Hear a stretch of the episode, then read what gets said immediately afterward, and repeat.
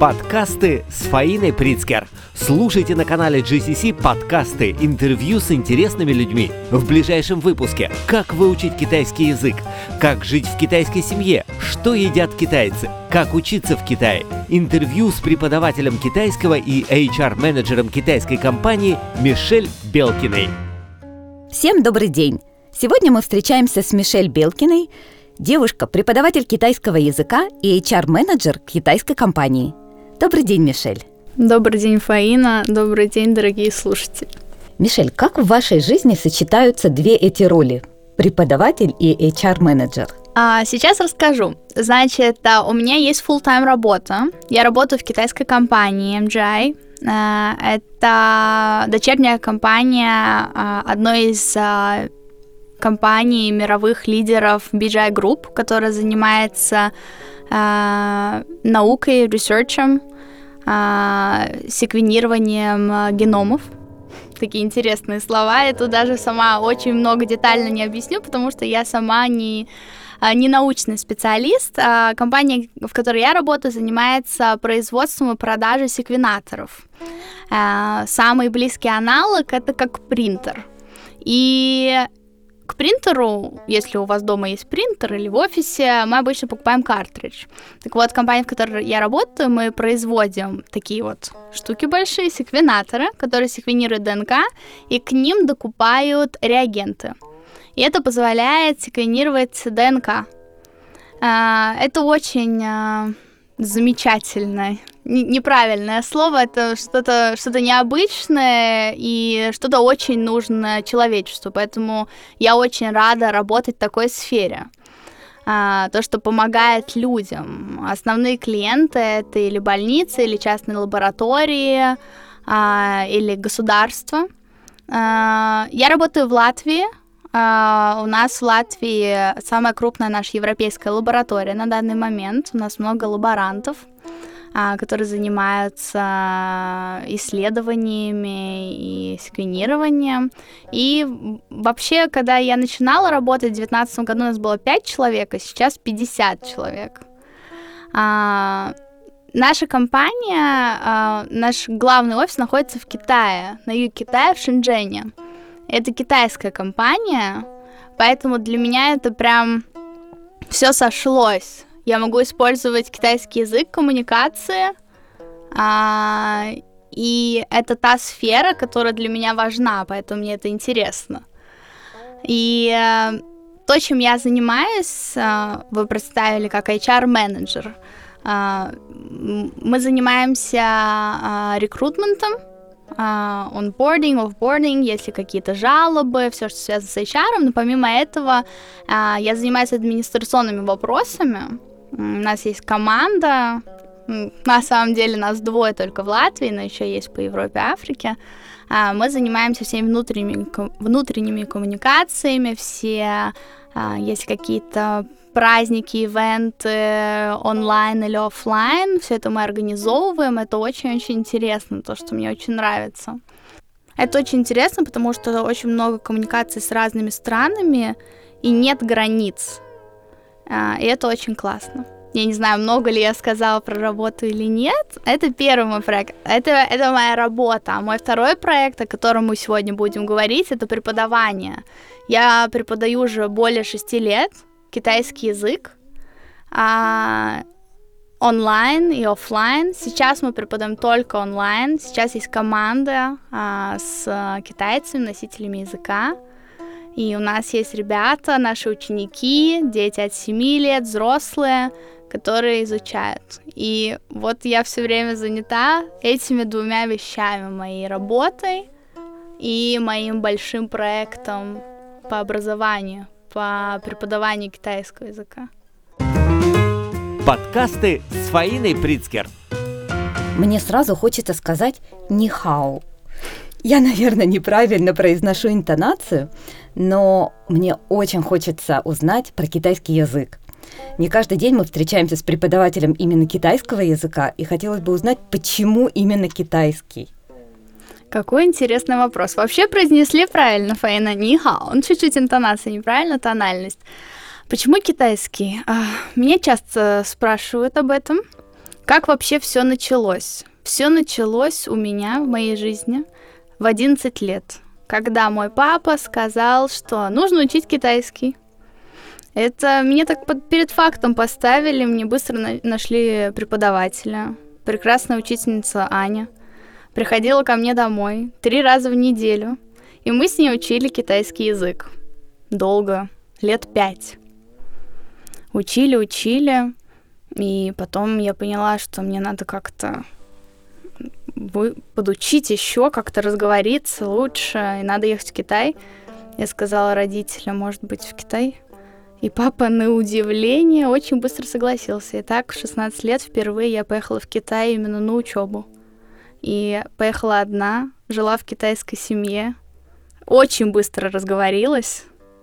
И вот так все как-то закрутилось, завертелось.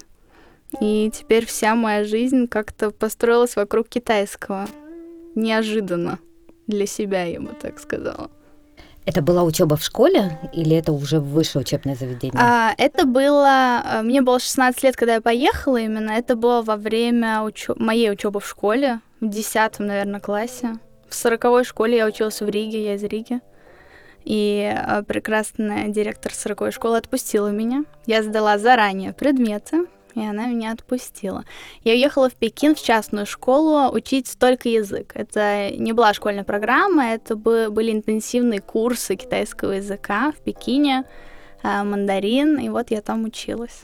Такой очень интересный опыт был, на самом деле мне было 16, а вокруг меня были все, ну, более старшие ребята, взрослые люди, и эм, я познакомилась много с кем, от, много откуда, из разных стран. До этого, конечно, у меня тоже был опыт, я ездила в Англию в путешествие с семьей и так далее, но этот опыт был такой очень один из значимых в моей жизни. Мишель, а ты жила в китайской семье или в общежитии? А, я жила в китайской семье. Ой, можно расспросить про семью, если можно. это удобно? А, что такое китайская семья? Насколько она отличается от традиционной европейской семьи? Очень интересный вопрос. На самом деле, когда я приехала, это была э, семья такой более старшего возраста. У них уже был ребенок, э, сын взрослый, лет 30. А, да такая же семья, как мы, с какими-то своими особенностями, там, предпочтениями в еде, может быть, какой-то свой уклад семьи, но, в принципе, все то же самое. Я, я очень рада, что я попала в семью именно э, с точки зрения языка. И я всем своим ученикам советую, если есть возможность ехать в Китай, э, подтянуть китайский, попасть в языковую среду, ехать именно в семью. И мне так повезло попасть в такую прекрасную семью, с которой я до сих пор общаюсь, и поддерживаю контакт. Через WeChat мы созваниваемся по видео, посылаем подарки и так далее, и так далее. А, это мне дало возможность действительно быстро подтянуть язык. То есть все в голове и так было, эти долгие годы занятий с, моей, с моими, ну, с, не, не с одной учительницей. Дали эту базу, и через три недели я уже говорила. А, то есть э, если есть возможность ехать в языковую среду и ехать в семью, если мы говорим сейчас про китайский или про любой другой язык, но я могу прокомментировать только про китайский, то однозначно да. И э, потому что у тебя нет выбора, потому что многие иногда едут, например, ну, поеду в Китай, буду учить китайский. Приезжают на месте люди из разных стран, дети, студенты, все общаются на английском. Это не дает такого эффекта именно в плане изучения китайского языка, если у тебя цель быстренько выучить. Ну, быстренько, конечно, не получится. Подкасты с Фаиной Прицкер. Мишель, вот э, очень много людей, путешествовало в Китае, видели Китай как туристы. А, у тебя есть опыт э, увидеть эту страну изнутри, да, то есть ты, ты могла не просто увидеть, ты, ты жила там, ты видела, как происходит жизнь изнутри. У нас есть определенные стереотипы, например, стереотип по поводу еды, что у китайцев, ну, такая какая-то однообразная еда, и, ну, да, да ну, вот, и вот, вот, вот очень интересно спросить, например, про еду, насколько она вкусная, насколько она подходит европейцу, вообще они едят разную еду на завтрак, обед и ужин, или это одно и то же? Конечно, разную. Ну, сейчас я вам прокомментирую. Это очень интересный вопрос. На самом деле, когда я впервые ехала, я, я в Китае была очень много раз. Я буквально каждый год летала надолго на, на или подольше или поменьше времени, разные конференции поработать и так далее. А, но в первый раз, когда я поехала, а, до поездки я сказала маме с папой, что, скорее всего, я буду ходить э, питаться только в Макдональдс, потому что я очень привередливая к еде, это знают все мои друзья. И, наверное, к сожалению, у меня не получится с китайской едой. Но когда я приехала, увидела все это разнообразие, абсолютно разные кухни, очень вкусное, есть острое, соленое, обычное и так далее, и так далее. А китайцы едят все и очень все вкусно приготовленное. И, конечно, там был у меня огромный выбор. Я полюбила китайскую еду, научилась есть китайскими палочками, и все было прекрасно. И до сих пор я, я стараюсь переучить всю свою семью есть китайскую еду. У нас есть специально на китайский Новый год, мы заказываем китайскую еду. И, и даже в моей семье уже полюбили китайскую еду. Что удивительно на самом деле. А в Риге есть настоящая китайская еда? Вот такая, как она должна быть. Ну, похоже, конечно. Ну, не прям такая же, но есть рестораны китайские, владелец китаец, и вся семья, вот они там работают, готовят, мы оттуда заказываем. Ну, максимально похоже, там еще продукты тоже имеют значение, состав. Угу. А есть какое-то вот все-таки отличие э, от того, что едят китайцы и что едим мы? Конечно. Во-первых, э, китайцы едят палочками, как вы знаете. Мы едим вилкой, ножом, ложкой и так далее. А, я помню, один раз я пришла в, в европейский ресторан в Пекине со своими китайскими друзьями, и некоторые из них э, заказали стейк, ну, мясо, ой. И они не знали, как пользоваться вилкой и ножом. Не все китайцы так э, делают, но кто не сталкивался, это было удивление. Ну, порезали, как-то не получилось, потому что если китайская, да, там уже маленькие кусочки, ты ешь там э, палочками. А, большое отличие, наверное, хм, в китайской кухне блюда все приготовленные. Это что-то или на пару, или жареное, или roasted, э, что-то приготовленное. У нас, например, ну, в европейской кухне, наверное, привычно есть, например, свежие овощи. А у китайцев такое не принято. Так, так не едят. Вообще не едят свежие овощи, зелень какую-то? Нет, вот так в салат, чтобы огурец, помидор, перец. Нет, это, это, так не едят. Вот ну, можно, можно все это на сковородке, так вок сделать, тогда будет окей. А так нет. А такое разнообразие, оно только в Пекине, как бы в центре, в столице, или в областях китайских тоже люди едят достаточно разнообразно? везде, весь Китай. Есть даже серия фильмов, сейчас а, не помню название, могу потом поделиться. А, очень интересно снято, как а, китайцы, какая еда в Китае, как как она выращивается, какие блюда готовятся из нее. Огромное разнообразие блюд. Очень на любой вкус. Действительно, есть провинция, сычуанская провинция Сычуан, там едят все острое. На завтрак, на обед, на ужин люди едят острое, очень острое. Ну, для меня это невозможно, но многие люди, то есть все, кто там живут, как минимум, все это очень-очень любят. Мишель, вернемся немножко в семью. Вот приезжает европейская девушка, подросток. Получилось ли познакомиться с ребятами а, вашего возраста и как-то подружиться с ними? А, скорее, в тот момент, в ту поездку нет. А, потому что я была полностью в учебе.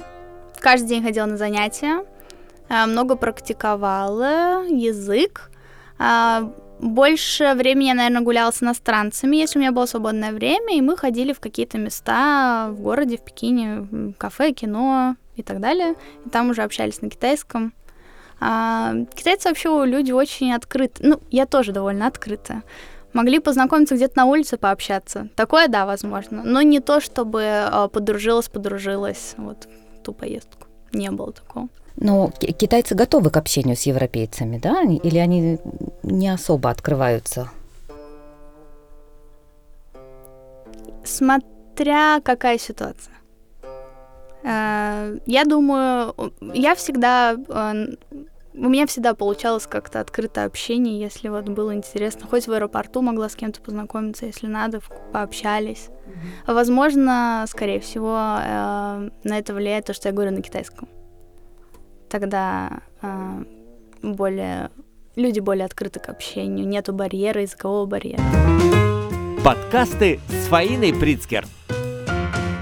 У нас, у европейцев, существуют определенные стереотипы по поводу китайцев. А есть ли стереотипы у китайцев по поводу нас, европейцев? Вот что они о нас думают? Хм, интересный вопрос. Наверное, э, я часто слышу, что китайцы очень похожи, их не отличить, э, с чем я абсолютно не могу согласиться. А, наверное, есть такое же у китайцев, что они думают, что европейцы очень похожи, их не отличить. Больше я, наверное, мне как-то не приходит в голову, не знаю, не могу сказать. Угу.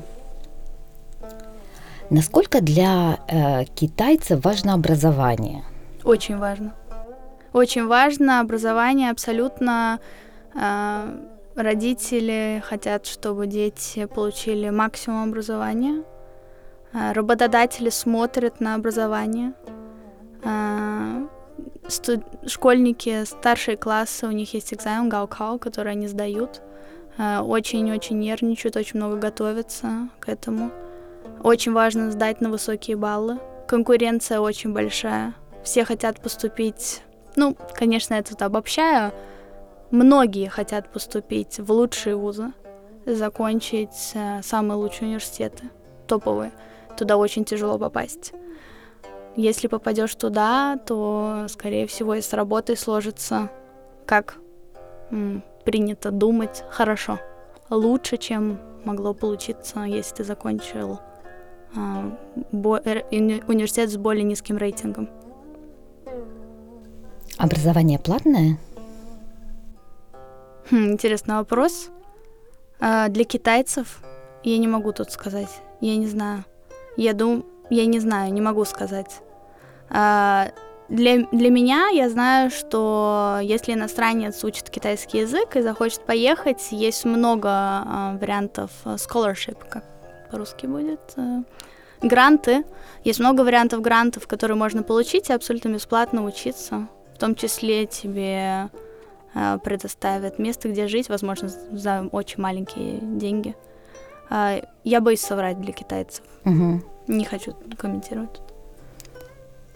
Насколько э, вот молодой человек, подросток, сам может выбирать свою будущую профессию? Или он идет, вот ему там родители сказали, и все, и он идет по этой дорожке? Я думаю, что это зависит от семьи. А, так же, как и у нас, у нас в Латвии, у нас в Европе и во всем мире. Зависит от семьи. Я знаю а, людей, а, где родители настаивают на чем-то, и я знаю очень много примеров, где ребенок, подросток, уже потом взрослый молодой человек сам выбирал свой путь абсолютно, и родители никак не препятствовали, не комментировали. А какие профессии считаются престижными? Сейчас мир так быстро меняется. Я из-за пандемии я давно не была в Китае, но так как я работаю в китайской компании, я часто общаюсь с молодыми и немолодыми людьми. Так как я сама работаю в сфере биотехнологий, а, я бы сказала, что все, что связано с генетикой, молекулярной биологией, это престижно. На самом деле это одна из а, немногих а, часть, не частей, как правильно сказать. Сейчас я найду слово. Field. Области. Да, одна из немногих областей. Ну, я думаю, что популярно все, что может, как у нас, юристы, врачи, э, люди, связанные с бизнесом. Тут не, я не могу дать точный ответ. А стараются ли китайцы уехать учиться куда-нибудь за границу?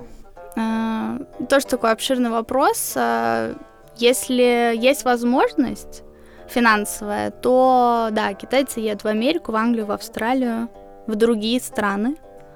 А если есть возможность, то да, я думаю, скорее да. А китайцы знают английский язык? Эм, все дети учат английский язык. А, я не знаю, знаете ли вы Фаина или нет, а сейчас очень популярна профессия преподавателя английского языка в Китае. Очень давно, причем, может, 5-10 лет. Раньше более взрослое поколение не говорит на английском языке. Но все дети сейчас учат английский язык.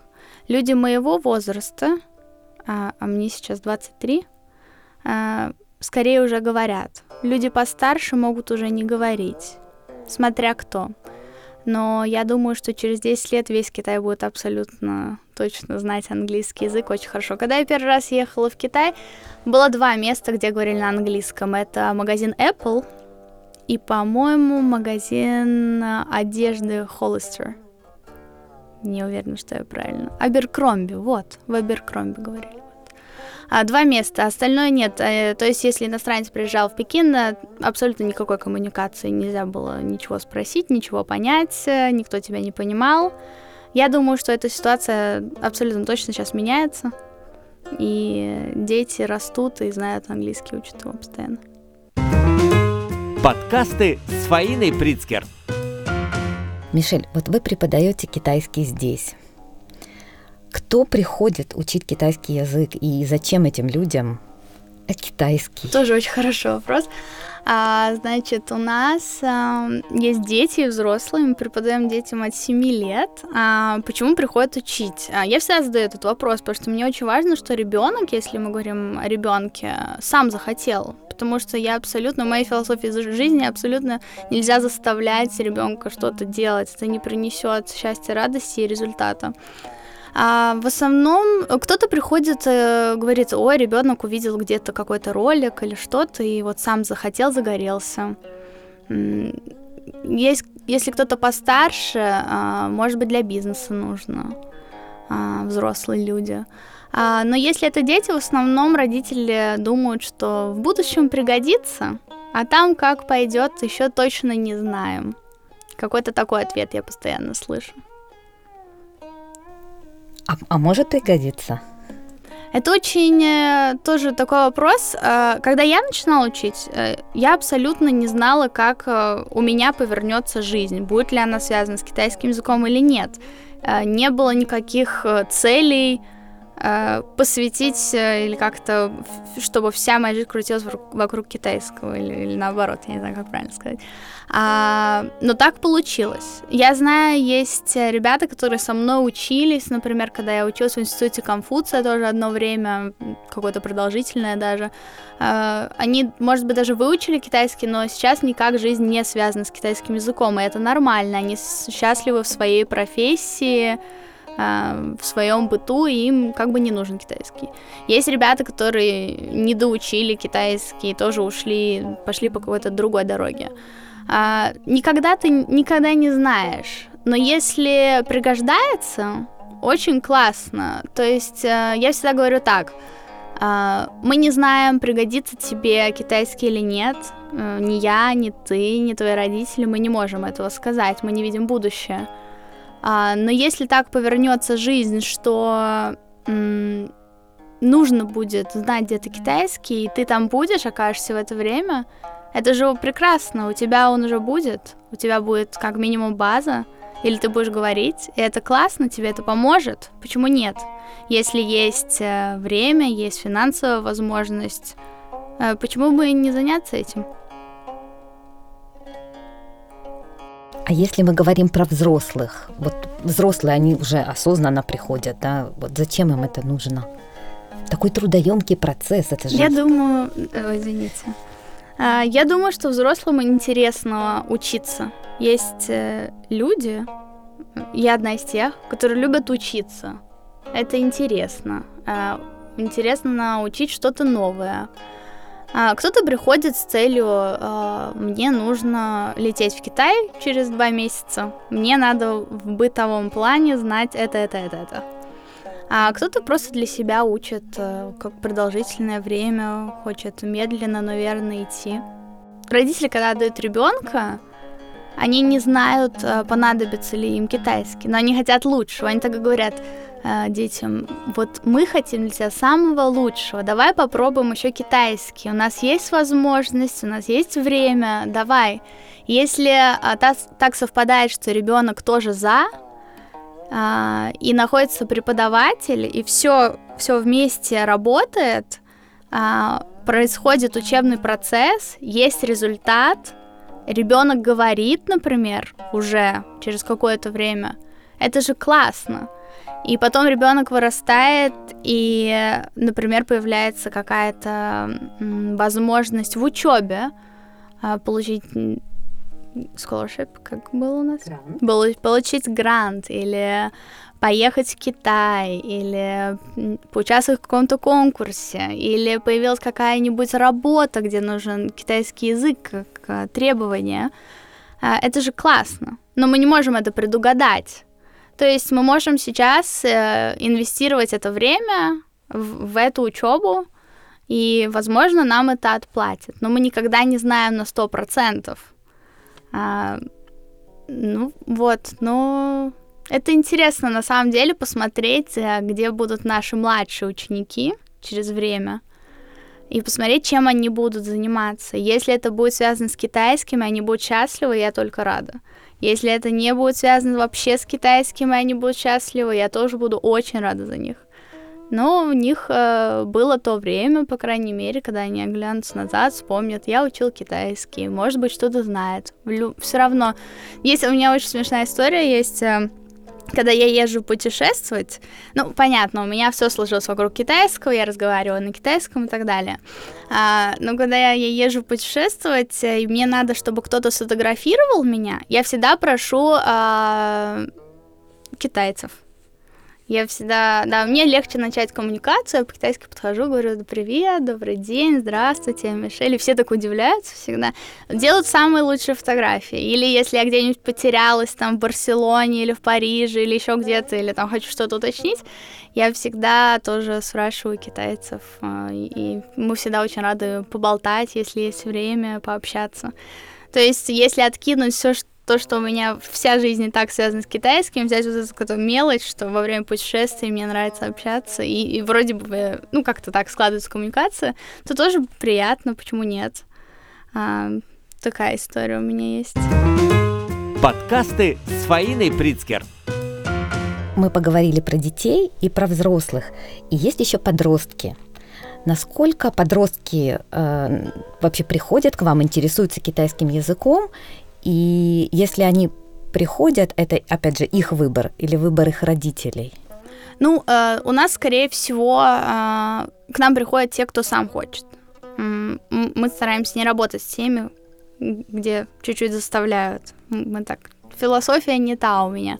А, но подростки. А, есть подростки. В основном, кстати, приходили дети. Сейчас большинство тех ребят, которые пришли в более раннем возрасте, 7, 8, 9 лет, и вот сейчас уже подросли, много занимались, а сейчас уже вот как-то общаются на китайском. Так, у нас в команде есть китайские учителя, которые носители языка, и вот а, эти уже взрослые подростки, молодые люди уже общаются, как-то, мне кажется, очень хорошо идет. А, нету тех, кто кого заставляют, заставляют. Я бы не хотела, что... Мне кажется, вот, ну, как я уже сказала, вот в моей философии жизни, если заставляют, заставляют, как кажется, что не надо. Я всегда говорю, не, не стоит заставлять ребенка, подростка или даже взрослого что-то делать, если ему или ей нужно будет это в жизни, или ему или ей захочется учить китайский, поверьте, он выучит. Если он сегодня в 10, в 12, в 15 лет не хочет учить китайский, абсолютно против, э, ссориться с родителями, с учителем, не делать домашние задания. Не нужно, отложите это на время, дайте э, человеку время. Если ему понадобится, он выучит китайский в 30 лет, 40 лет, 50 лет, если ему надо будет. А, если он захочет, если будет интерес. Но если жизнь сложится, что не понадобится, значит, окей, все было правильно. Но если нужно будет, если будет желание, можно горы свернуть. Абсолютно точно. Не, не стоит, э, на мой взгляд, не стоит заставлять, э, не стоит идти впереди времени. Не нужно это делать. Если сейчас большинство китайцев а, стараются выучить английский язык, и, как вы сказали, через 10 лет они все будут говорить на английском, а насколько сегодня нужно учить китайский язык? Я вам скажу, что нужно, конечно. А, я, конечно же, скажу, что нужно учить китайский язык. Как мы с вами все это время говорили, не знаю, пригодится или нет, но кажется, что пригодится. Где-нибудь да пригодится. А, я абсолютно за. Почему нет? А, я сама в школе учила еще французский. Я его не доучила, если честно. Я вот все мечтаю съездить в Ниццу недель на пять, тоже в какой-нибудь, какие-нибудь курсы пройти и разговориться быстренько, потому что я все понимаю, но плохо очень разговариваю. То есть все-таки среда очень важна для да. изучения языка. Да, абсолютно точно наш язык, он в принципе не очень а, соответствует той артикуляции, которая есть у китайцев. Насколько европейский человек вообще может выстроить а, вот эту речь вверх-вниз, дифтонги, если я правильно помню? А, интересный вопрос. На самом деле, мне кажется, что это не так тяжело. И всему можно научиться. А, то, о чем вы говорите, это тоны, что в китайском языке есть четыре тона. А, а, голос идет э, в разные направления, высоко прямо, наверх, вниз падает и так далее. И вниз и вверх. Их всего четыре. Есть еще пятый, так называемый нейтральный тон, когда его нет. А, мне кажется, что это все можно выучить. А, европеец, если мы говорим про европейцев, с этим справиться легко. Вообще есть четыре таких пункта, что нужно знать. Значит, у нас есть иероглиф, один иероглиф. У каждого иероглифа есть своя транскрипция. А, это пинин, так называется. А, у каждого слога есть свой тон и есть перевод. Вот если мы знаем эти четыре пункта, мы знаем слово. Слово обычно может состоять из одного, двух или трех иероглифов. А, очень важно учить иероглифы. А, и очень важно, когда ты учишь слово, именно запоминать не только, как ты его слышишь, но нужно уметь его читать, как иероглиф, без транскрипции. Почему? Потому что когда ты поедешь в Китай, то все будет э, написано иероглифами, там не будет транскрипции. Были такие случаи, когда к нам приходили ребята, учили, может быть, до этого, и они э, могли читать только транскрипцию, а иероглиф как будто бы замыливался, они его не видели надо было заново все это учить, но это все можно выучить, это не проблема, было бы желание. То есть обязательно у нас есть иероглиф, у нас есть пинин, то есть, то транскрипция к нему, тон и перевод. Если мы это знаем, хорошо. А, слова состоят из одного, двух, трех иероглифов. Учим слова. И еще важный пункт, что а, слова это хорошо. Чем больше слов, тем лучше. Это нам всегда говорили. Но есть такая штука в китайском языке, предложения не всегда строятся так, как мы привыкли их строить э, в английском или в русском языке. Поэтому я всегда советую учить сразу с примерами. То есть сразу используем а, не просто слово, а используем его в предложении. Тогда мы заучиваем это предложение, и потом можем идти уже и пользоваться этими предложениями в реальной жизни. А вы умеете писать? Писать это отдельная тема. Да, я умею писать. Значит, э, тут есть такая штука, что э, понятно иероглифы, если мы пишем от руки, мы берем ручку или карандаш и их пишем. Но в нашем мире вы часто пишете фейн на русском языке от руки? Все меньше и меньше. Да, я тоже. А, значит, э, мы все больше и больше печатаем, пользуемся компьютером, имейлы, а, приложения в телефоне, сообщения и так далее. А, очень важно уметь напечатать это в компьютере. Даже есть а, экзамен по китайскому языку, есть версия бумажная, где надо писать от руки, но есть точно такой же экзамен компьютерная версия. А, единственное, я хочу тут сразу сказать, что очень важно уметь писать иероглифы, если вы хотите быть китаистом, поступать э, в вузы по преподаванию китайского языка и так далее. Но если вы учите для себя или для бизнеса, или нет такого желания и сразу нет такой цели стать э, преподавателем или переводчиком, человеком, связанным профессионально с китайским языком, то кажется, что можно обойтись и компьютером. Главное уметь напечатать в компьютере. В компьютере это печатается а, довольно просто. Нужно знать транскрипцию, пенин, напечатать а, эти несколько букв английских, там английские буквы, и найти верный иероглиф из предложенных. Потому что бывает так, что одна транскрипция, но разные слова, соответственно, разные иероглифы. Вот нужно будет выбрать из списка верный иероглиф, то есть тебе нужно будет помнить, ага, а, например, лошадь, ма, ага, это вот этот иероглиф. Выбрал, годится. Потому что, например, ма первого тона будет мама. То есть и там, и там ма буквы, но разный тон и разный иероглиф. И нам нужно не ошибиться с этим. То это важно. Если будет разный тон, будет разный иероглиф, и, соответственно, будет разное значение у, да. у этих слов. Да. Вау. А были ли у вас какие-то смешные случаи, связанные с языком? Uh, у меня есть одна история именно касательно uh, тонов. Uh, у нас по-китайски китайский язык будет хан ю, где хан четвертого тона вниз падает. А корейский язык будет хан ю, хан второй тон идет наверх. Вот у меня была одна история, ну, не сказать, что она очень смешная, но это, к примеру, про язык. Я, наверное, сидела в кафе в Пекине, и как-то с кем-то познакомилась, э, мы начали общаться с ребятами, с моими друзьями уже, и с кем-то познакомились, с китайцев рядышком, которые сидели, и вот я рассказываю, вот я учу китайский язык.